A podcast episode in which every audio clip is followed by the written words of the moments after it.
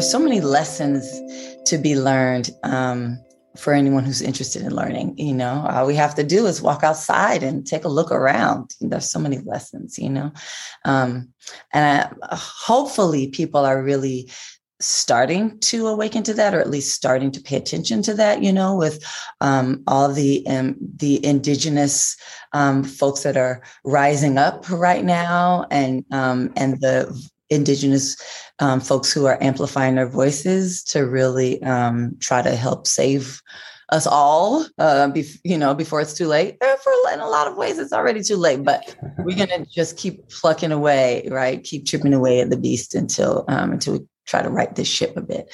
Um, but yes, there are there are definitely lessons everywhere.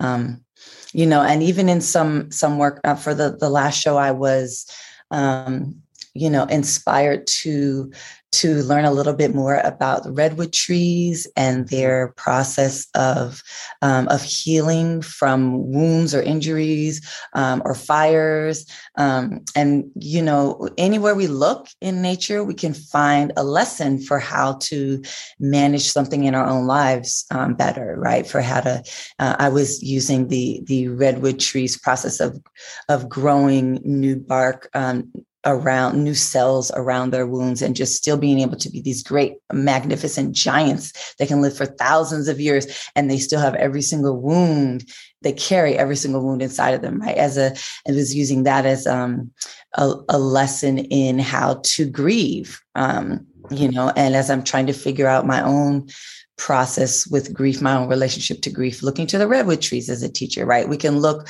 you know, we can look to how nothing is ever wasted in nature, um, you know, as a really big lesson. I'm I'm trying to do that right now and not being be so wasteful with food, you know, or with water, right? There's so many lessons to be learned. I'm just I just happen to be integrating them into art, um, but I know in in the USF show there was also a film that was um, shown as well and you play music and i'm sure you know you're vibrating with whatever inspires you you know in nature. So we all we all have our part. We all have our part. Yeah i like the idea especially that we can kind of start where we are like just go outside look around and there's already all these lessons to be learned.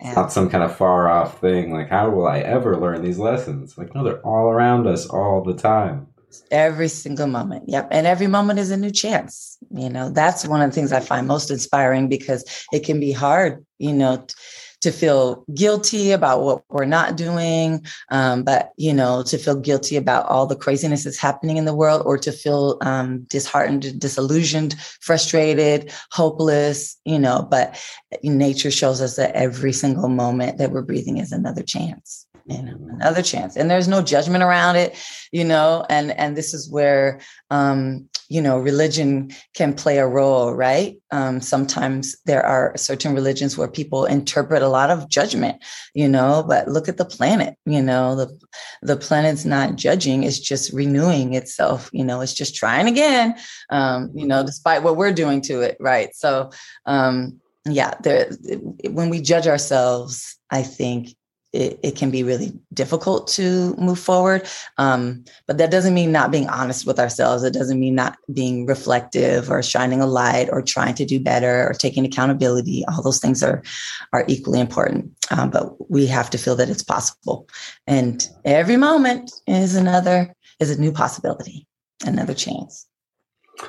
Yeah, I think of like the redwood, right? Yeah, it's being honest that it's burned Absolutely. and that it's wounded, but no judgment. It doesn't get mad at fire. it just grows uh, yeah. no matter what. It just grows. Yeah. Yeah. And it also does protect itself. You know, it it um it, it has like this twofold process where it will um secrete protective defensive things as well as growing new cells right so um and that's where truth plays a really big part, right? That's where narrative plays a really big part. Um, you know, in this world right now, in this country right now, um, there are people who really want to hold on to certain stories and they only want to teach certain stories, right? Mm-hmm. Um, but when we look at the truth, um, we can all, you know, for lack of a better phrase, everybody can be set free um, because nothing good is going to happen if the tr- if we don't start from a place of truth, right? Um, but but as long as there's you know every scar is there in the redwood and um and she grows anyway right? Mm-hmm. just she withstands and she grows anyway. Yeah such a powerful example of, of, resilience.